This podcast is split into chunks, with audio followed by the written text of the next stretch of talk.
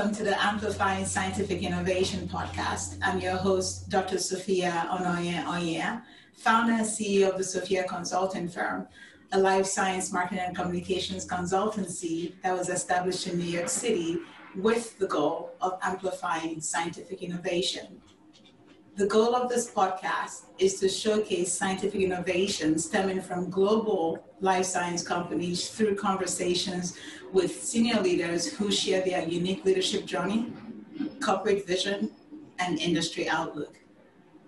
My guest today is Mr. Tan Rasab, CEO and co-founder of Cygenics, a startup health technology company that is leveraging artificial intelligence or AI as an innovative platform to enable personalized clinical genetic testing for everyone, everywhere. Tan has founded two startups over the last 25 years while also working with other startups, multinationals, and public sector organizations in strategy consulting, technology, health, energy, and in three continents. Tan and I connected on LinkedIn and bonded over our shared love of the name Sophia. Fun fact, his daughter's name is also Sophia. I admire the bravery of a serial entrepreneur and look forward to learning more insights about his third startup, Cygenics. Welcome to the show, Tan. Thank you, Sophia. Thank you for inviting me to uh, participate in your drive to, you know, to increase the message about uh, health and health services. Uh, it's my absolute pleasure. It's uh, it's fun to connect on this uh, platform. So my first question is my favorite, and it's uh, an opportunity for you to just share your honest definition of what you think scientific innovation is. So, what is your definition of scientific innovation?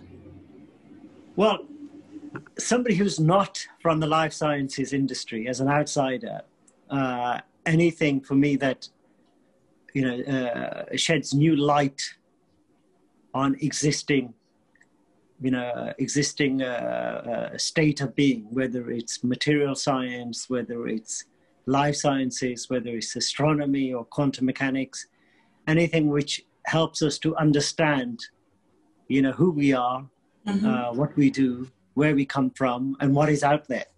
Right. You know, since the, the, the, the dawn of you know mankind, when he must have looked at the sky and then looked down, he probably had questions, or he or she had questions on on, you know, who am I? You know, what is this about, and why does this happen, and why does this not happen?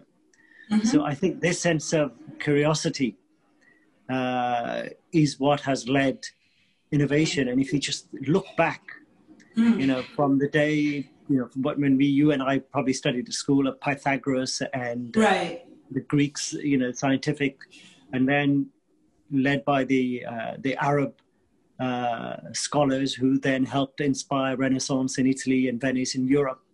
How uh, you know things have evolved. You know, mm-hmm. maybe four or five hundred years ago, electricity was seen as magic. Right. You know, many things that we take for granted. Just what we're doing now. I'm sitting yeah. in Cambridge. You're in New York. I can see you. You can see me, and we can talk. 200 years ago, that would have been seen as sorcery. Yeah. You know, so I think there are certain things that exist, and innovation helps us to understand. Uh, scientific discoveries help us to understand things better. You know, mm. on, you know the answers we seek to, and then the people who find those answers are able to translate those science scientific discoveries into innovation, which has a Im- daily impact on us. You know, whether it's you know you and I talking on this phone, or mm-hmm. whether I switch on my microwave to warm up uh, the curry that my mother gave me yesterday. Uh, you know, to heat up, uh, and it takes what one minute in, instead of 25 minutes or 30 minutes. So a lot of things I think have been, you know, a sense of curiosity which somebody had. You know, whether mm-hmm. it's a, a, junior scientist or a you know, or an astrophysicist or somebody sitting at their desk pondering why things are done this way and why not that way.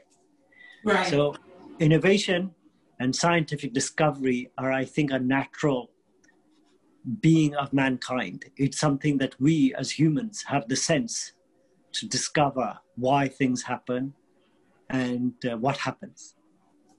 Well, what I love about your definition is that it emphasizes two things. One is continuity, right? Uh, the innovation is just, it's not a one time process, it's a continuous process.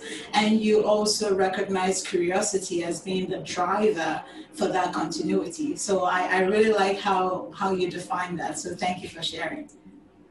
Thank you. Um, so my next question is, personal or it could be professional, but what would you consider to be your most significant um, scientific or professional accomplishment to date? Um, what I like about you, as I mentioned in the introduction, is how you've gone through so many different industries. And I'm sure you have nuggets of, of knowledge that you've gained from that sort of exposure. So, can you tell me what you would think, the one thing that you think is the most significant achievement? I think it's it's actually a personal achievement rather than any numerical achievement, whether in you know in the company I created, who I worked for, and the personal achievement is that when I was younger, uh, I had a lot of curiosity, but I didn't have the patience. Mm. I was too eager to do things, and over the last twenty years, working with some you know amazing people in Asia, in the U.S., uh, in England, India, the Middle East and so on, uh, and Pakistan as well, and and so on, is th- this you know a lot of people have taken you know significant amount of time mm. to understand subjects, and what mm. I learned was learn how to learn. Mm. That was my personal innovation, my personal hmm. achievement. Is that if I seek an answer to something, hmm. I've learned how to find the information, hmm. how to assess it, how to review it. And I think that's my personal achievement I would say that I have wow. you know, the last 20 years is uh, you know when I was a teenager or uh, or uh, an adult in my early 20s I right. I was eager to you know to, to revolutionize the world and make instant changes and over a period of time I've learned to understood that you know to do that you need a lot of information and you need to have a lot of understanding and to gain that understanding is a skill to gain the information is a skill. So learning how to learn is something I think we should all be taught. And I think once you have this pure joy of learning, you know, when, when right. I read from papers in early in the morning, I wake up typically 5.30, 6 o'clock, and I start reading all the latest discoveries. And some of them probably seem very obvious, but somebody thought about it, learned how to, you know, do the experiment and then conclude. So learning to learn and understanding where to get the information and how to interpret that information, I think is one of the best skills to have. And it's something that all students, all kids should be taught before even learning, you know, physics and uh, quadratic equations and, uh, right. uh, you know, how, how Magellan circumnavigated the world. We should be taught how to learn, you know, how, how to learn and how to actually process information and how to understand different things. And I wow. think that is not done at the moment. So that I would say is my personal achievement at the age of now, you know, just over 50.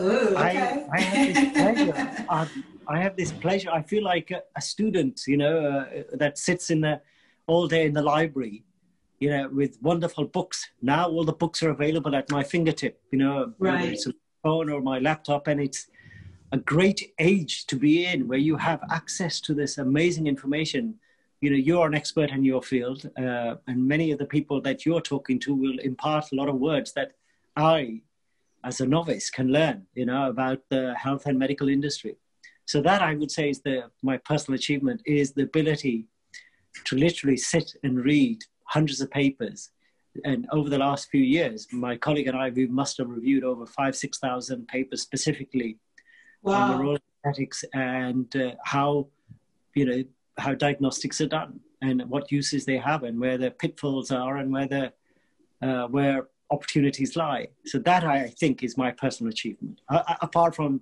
you know, bringing up two daughters, which is, which is an achievement as well. Absolutely. Uh, well, I think this is brilliant. Learning how to that, learn. Although I was going to say, although their mother probably serves more of the credit than I do. I I it's a two-way street, but but that's nice. I, I appreciate that. But what I, I love about what you said is we're building on a theme here. We started out by your definition of scientific innovation, and it was about continuity and curiosity. Now you talk about patience being a key ingredient and that diligence to learn how to learn. I think that that's fascinating. So thank you for building on, on a great story already. So are thank you ready for my third question? Yes, I'm ready. okay. So considering your career in, in diverse industries, including technology, health, telecommunications, and energy, what inspired you to work on your third startup, Cygenics? So Cygenics came out of two, two particular uh, reasons. One hmm.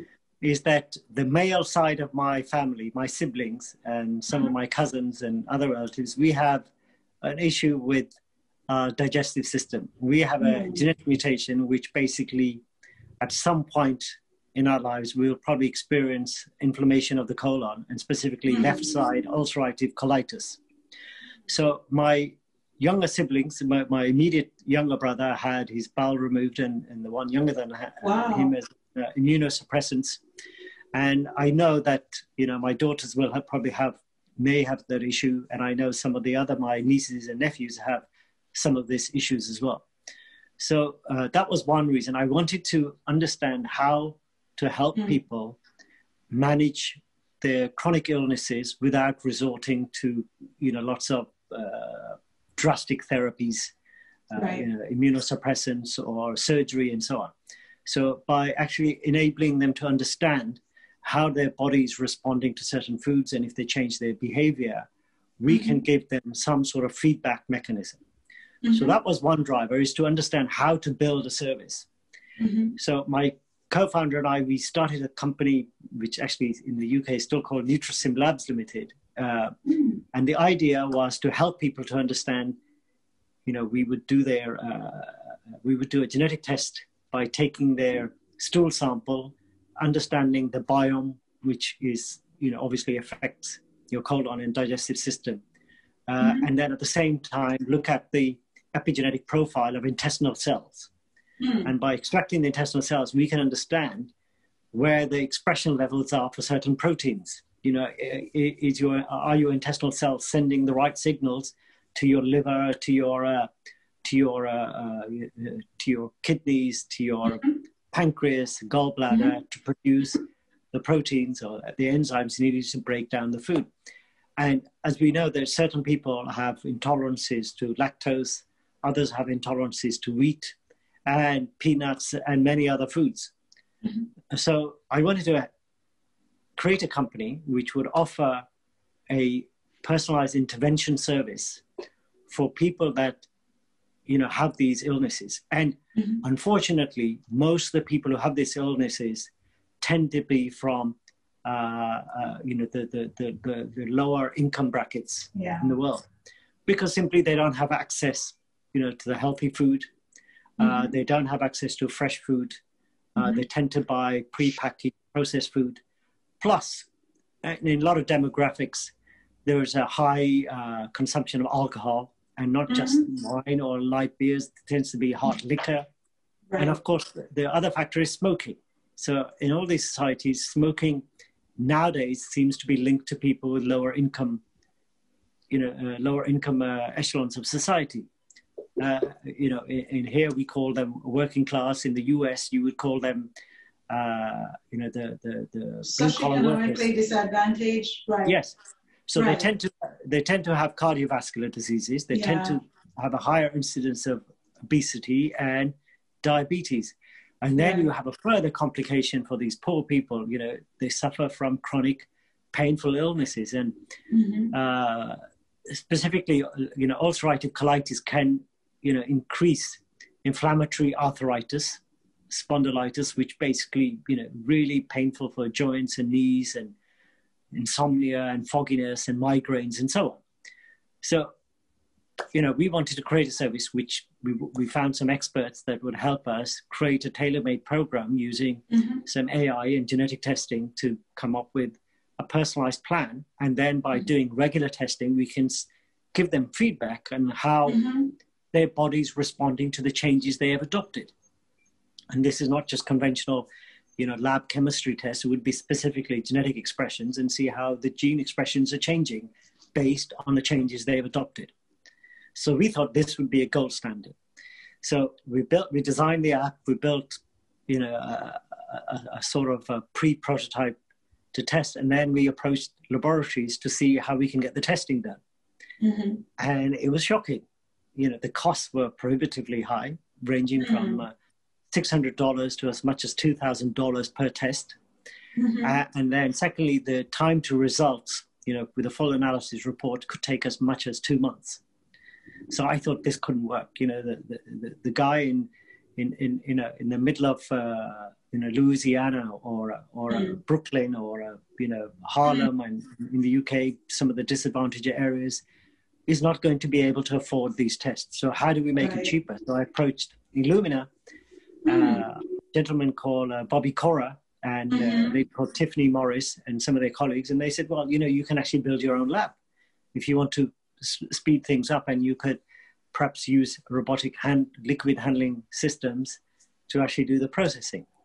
So when we started the evaluation, uh, my colleague and I, my co-founder, who had previously created a number of devices, we thought actually if we make everything into a single box and automate the functions, this has more implications to than what we wanted to do. Mm-hmm. This has a lot more, uh, you know, applications in, in, in a lot of countries. And our idea then blossomed from that original idea, pivoted to create this lab, and instead of you know handing out a microscope, expensive, sophisticated microscope which gets used for a month and then when something goes wrong, it gets put into a cupboard, which happens in a lot of developing countries in low resource right. areas. Right. We wanted to create a complete solution. So we provide mm-hmm. a sample collection device, which mm-hmm. attaches to a, a butterfly syringe.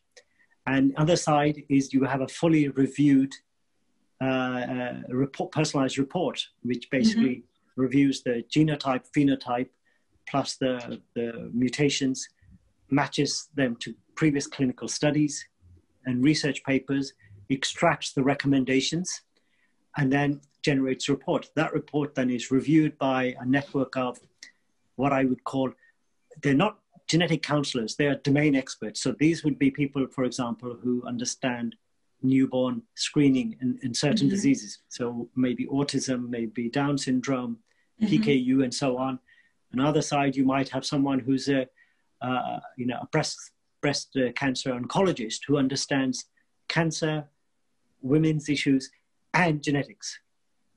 So these people can review the, the reports that our system generates together with the genetic data that we have sequenced and matched to known mutations and match those new, known mutations to diseases, identify past clinical studies and reports and case studies that match the profile of the patient and the and and the and the the the, the, the you know the genetic data, the genotype data, and then that report is sent to a human reviewer whose job is to review and make recommendations.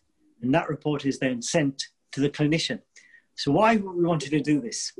It's great if we have access to the Mayo Clinic and John Hopkins and uh, you know Cedar Sinai or Addenbrooke's in, in Cambridge in the UK, we have a ton of experts.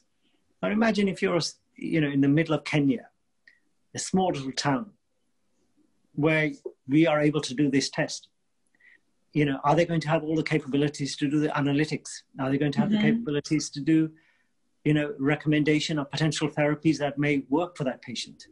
So the clinician will have data plus guidance from experts to be able to make a much more informed decision. And I think that kind of solution is what the world needs. Right now, only 20, 20 countries have any kind of national genetic testing infrastructure. Wow. 20 countries. Wow. You know, and I posted this on LinkedIn. If you see the map, it's, it's basically a club of wealthy countries. Yes, yes. That's it. Mm-hmm. In India, you have you know, 1.4 billion people, 26 million babies born per year.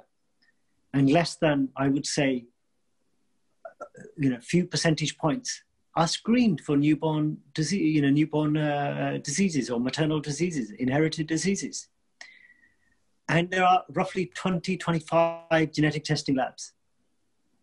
So it means that only people who can afford it and people who have insurance cover will be able to have these tests. The rest right. don't. So our mission is to provide a solution which can be used even by a district nurse, you know, in the, uh, who works probably in a number of villages. She can collect the sample, bring them to the to the small little city hospital, and they can do the testing on site without having to send samples over to a lab in Italy or Amsterdam or UK or California. They can have the tests analyzed, the sample is kept in the country, the data is kept in the country, the patient's privacy is, you know, uh, uh, uh, honored, and then only the, the, the vital key data that is needed to make an assessment goes to our system that, that matches to the past clinical studies and then to the human reviewers who make a recommendation.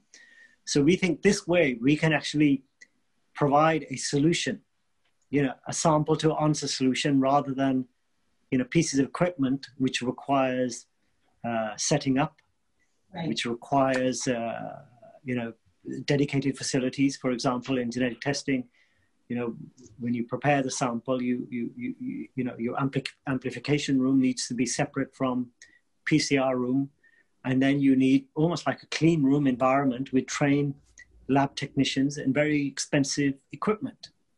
Uh, and then you need experts who need to analyze all this. So we thought, you know, how can we make this simpler? How do we make the iPhone of genetic mm-hmm. testing? So mm-hmm. where most of the technology is behind the screen, you know, mm-hmm. and all we need to do is to input a sample in a cartridge and the rest is done by the machine. And this way we can reduce testing times for certain tests from days to few hours and from months to two or three days. Wow. And at significantly lower cost.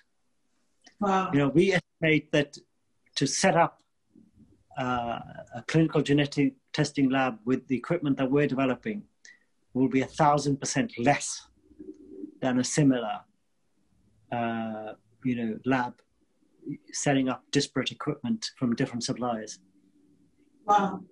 So I think that your mission is powerful. So from our discussion, I understand that side. The SI is silicon.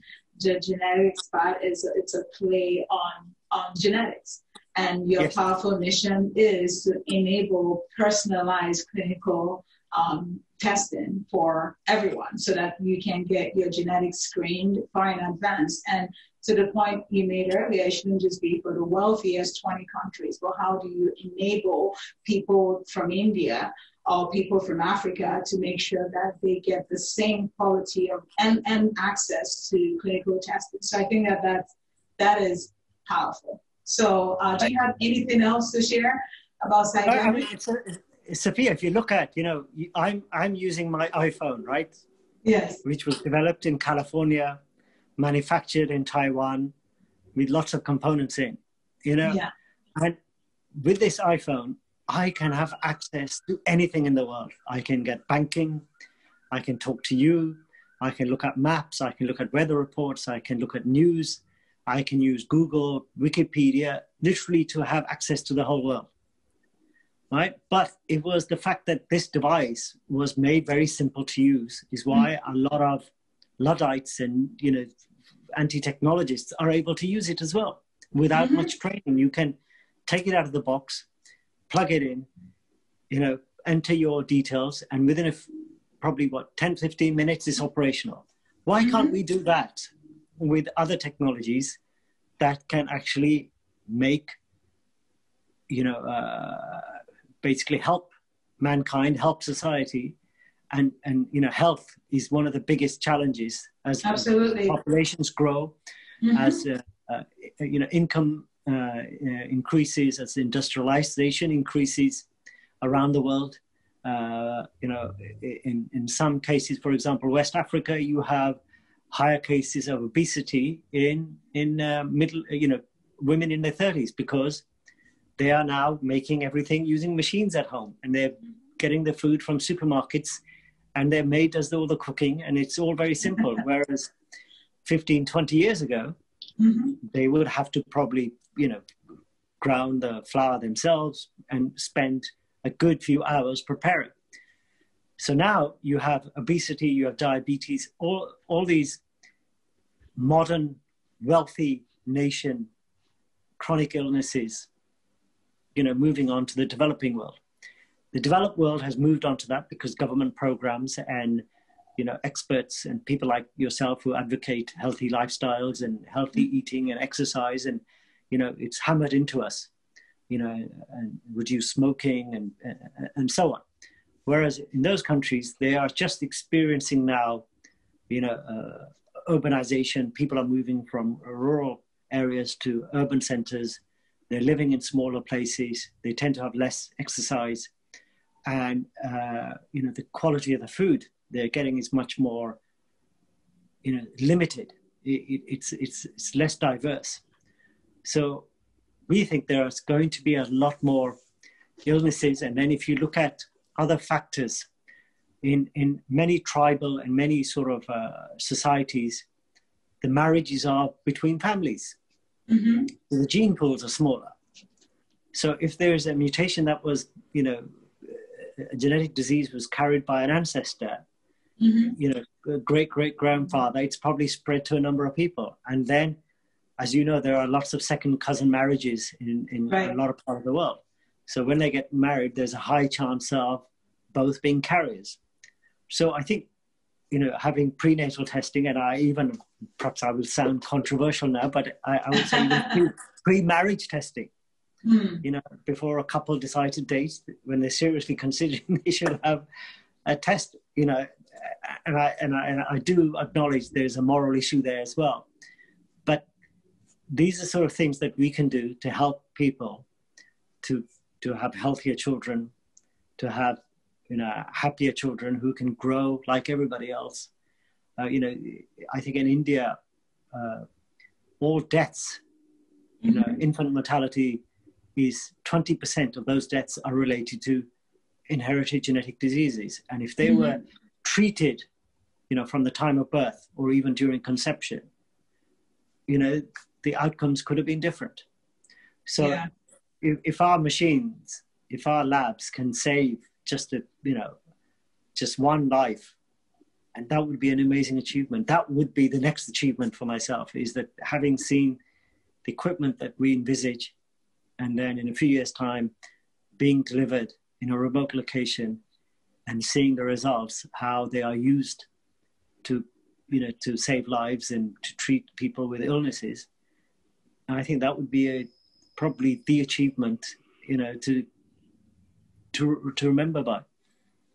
Oh, that's wonderful. So thank you for sharing those insights. They're not controversial. They're just your opinion. People don't always have to agree, but you have the freedom to express what you think. Um, so I, I think I might have an idea since you alluded to it earlier, but can you tell me of any technology or company, including yours, that you're currently excited about? Other companies, I, I, I mean, you know, every day there are biomarkers coming out, right? There's researchers, and I'm obsessed about these because every day there's a new report there identify biomarkers, genetic mm-hmm. biomarkers for illnesses, and I think this is the start of the revolution of personalized medicine. So this mm-hmm. is the most exciting. Uh, mm-hmm. AI, you know, is, is very sexy right now. Drug discovery, diagnosis, remote health. Uh, for me, you know, AI is it, it, it, it it's for people that you know have much more mathematical and complex mm. understanding. Mm. So I, I we get, we get experts who have and I think that would make a, a, change. And in many cases, I've seen reports where the AI diagnosis for certain image-based, you know, medicine such as radiography, CTI scans, mm-hmm. you know, mammography, AI is able to do a better job than some of the clinicians. Mm-hmm. And I think it will be a combination of a clinician and an AI that will be what will happen. I don't think you know the clinicians shouldn't worry. They're not going to be out of job anytime soon. Uh, but it will make their life easier and mm-hmm. it will be able, it will help them to serve more patients than they mm-hmm. would normally do.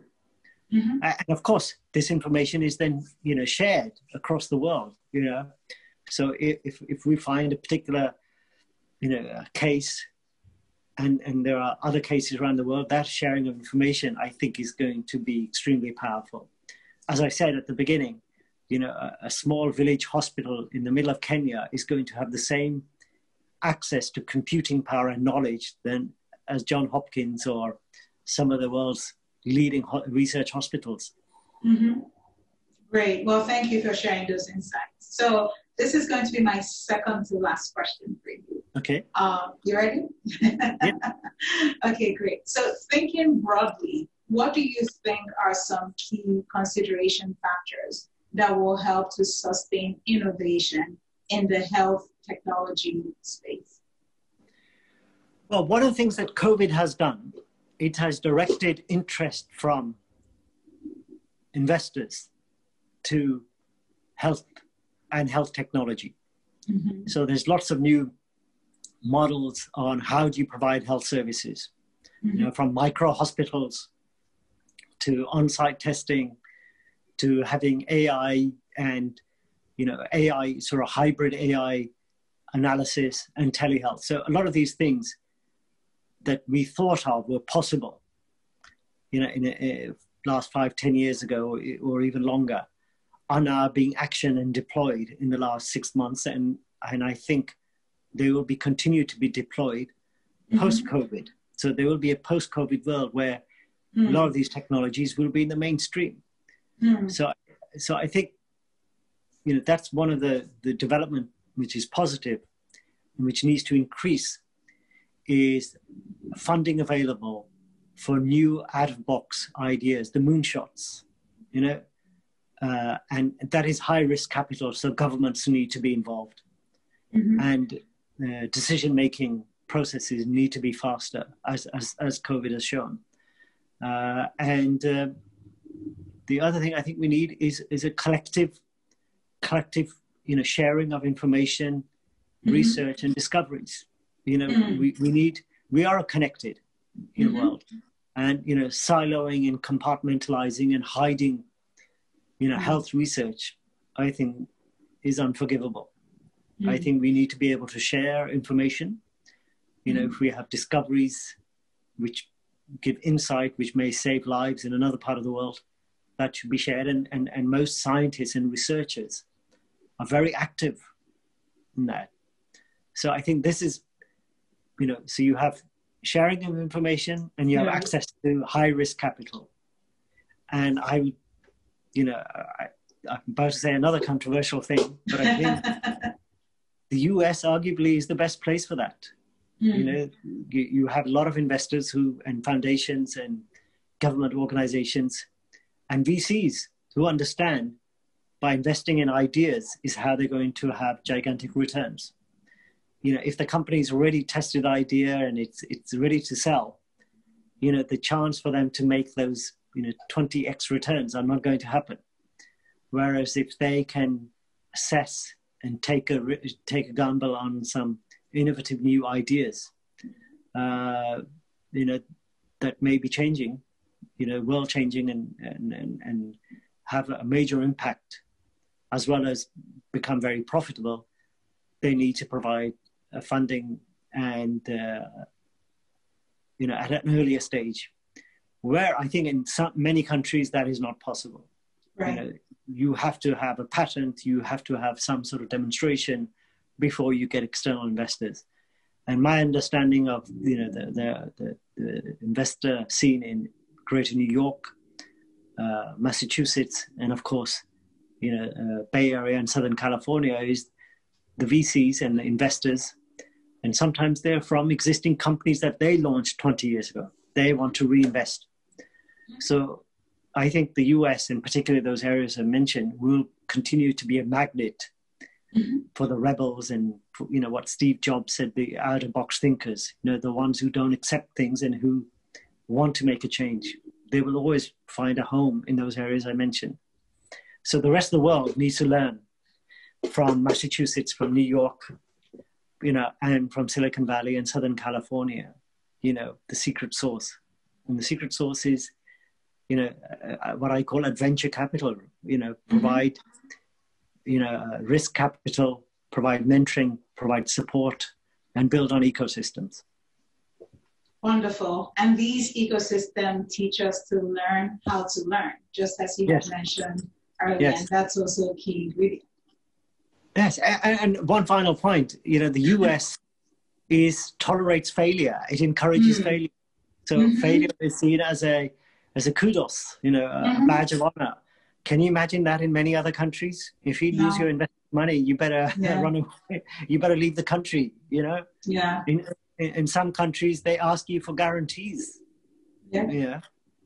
yeah. so i think that that that needs to, that mindset has to change and it's the role of government officials and in many of these you know african latin american asian countries you have highly educated mm-hmm. young uh, bureaucrats in positions of power politicians who have the capability who have the mm-hmm. power mm-hmm. to make these changes we just mm-hmm. need to encourage them to make those changes. Yep, I couldn't agree with you more. And so my final question is very simple. The floor is yours. Do you have any other comment, commentary or thoughts, anything else that you'd like to share before we wrap up today? I would say all those people sitting in their bedrooms and working from home, you know, hang on there, hang in there. You know, use the time to learn, use the time to connect, I mean, many days I, I, I, sit through three or four conferences. You know, I, am in Berlin, uh, you know, New York, and uh, Boston at the same time, and that would never have been possible pre-COVID. I wouldn't have had the privilege of probably meeting you, you know, having this interview with you, with you. Yeah. and I wouldn't have had the privilege and the honor of meeting some great people uh, through these, you know, virtual conferences and webinars and I wouldn't have been able to access these webinars. Yeah. You know, there would have been restricted yeah. meetings that I would have never heard of. Mm-hmm. And now, you know, one day I can listen to the Terasaki Institute, mm-hmm. uh, you know, Illumina events, you know, Thermo Fisher events, all these companies that have webinars every day, you know, and, and, and, and, and they're of interest to me and my colleagues. We can attend them. And, and, and I think that is my message is, you know, don't be despondent I know that a lot of you are sitting at home, really getting fed up of being working at home uh, every day, and you know not being able to venture out, not being able to meet and interact with people because you know this business is all about people. It's mm-hmm. all about interacting and learning. And although you know Zoom does not beat face to face, it allows us to have some continuity. Yeah. So that is the, the, the key message I would like to send to all my colleagues and, and fellow entrepreneurs and researchers who are working hard in, you know in their basements in their lofts in their bedrooms on their kitchen tables uh, you know going through this uh, repeat cycle. Mm-hmm. it almost sounds like a groundhog day film. That never ends. Yeah. And, and and i hope with all our you know with our friends who are developing the the therapies and the vaccines that uh, and uh, those will be you know effective. And within the next six months or 12 months you know things can slowly get back to normal well this is great thank you for taking us through the story of the importance of continuity curiosity patience resilience and that core ingredient of learning how to learn even in a very difficult setting such as the covid-19 pandemic. It's just been incredibly refreshing just, you know, having this conversation with you. So thank you for that. Thank you.